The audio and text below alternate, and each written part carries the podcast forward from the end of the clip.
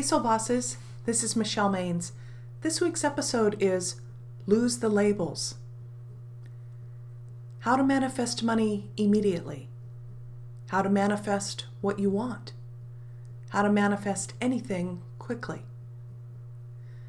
Put manifesting into any search engine and you'll get thousands of answers.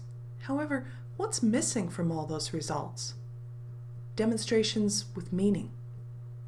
So, are you ready to give the popular version of manifesting a rest? Great.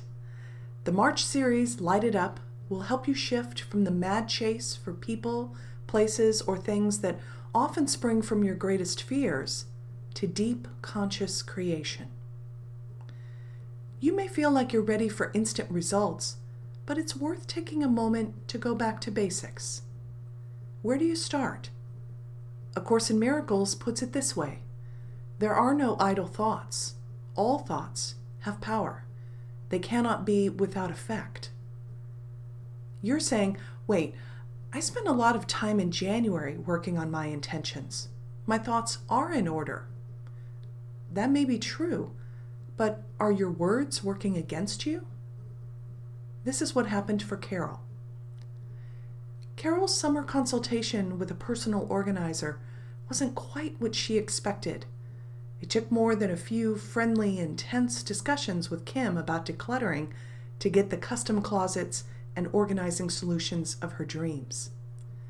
But then the house felt different, really different. Suddenly, her kids constantly had friends over.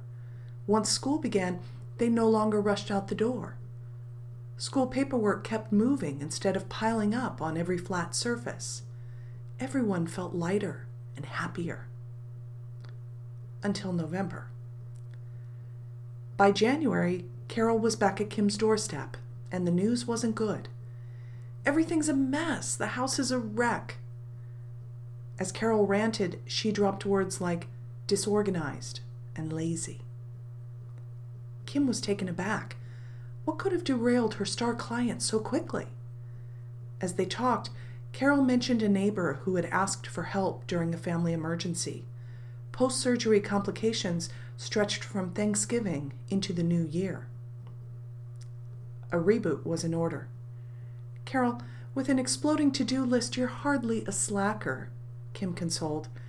Your systems may be off track, but I'm sure it's temporary. Start giving yourself credit for what counts being a compassionate friend in a great community.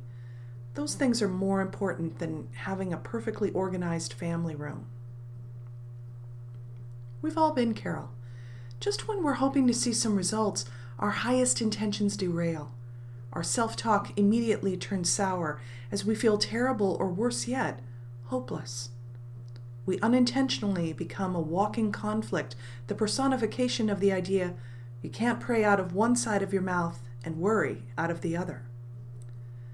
A Course in Miracles says it is never the idol that you want, but what you think it offers you. Carol's unspoken intention had been close, rewarding relationships. She was actually on track with her manifestation, even if her family room didn't show it. As winter turns into spring, do more than daydream about a rewarding career, joyous home, or vibrantly healthy relationships. You'll begin to see manifestations of good by aligning your words with passionate actions. You may even have a few divine surprises thrown in. Lose the labels that may have crept in.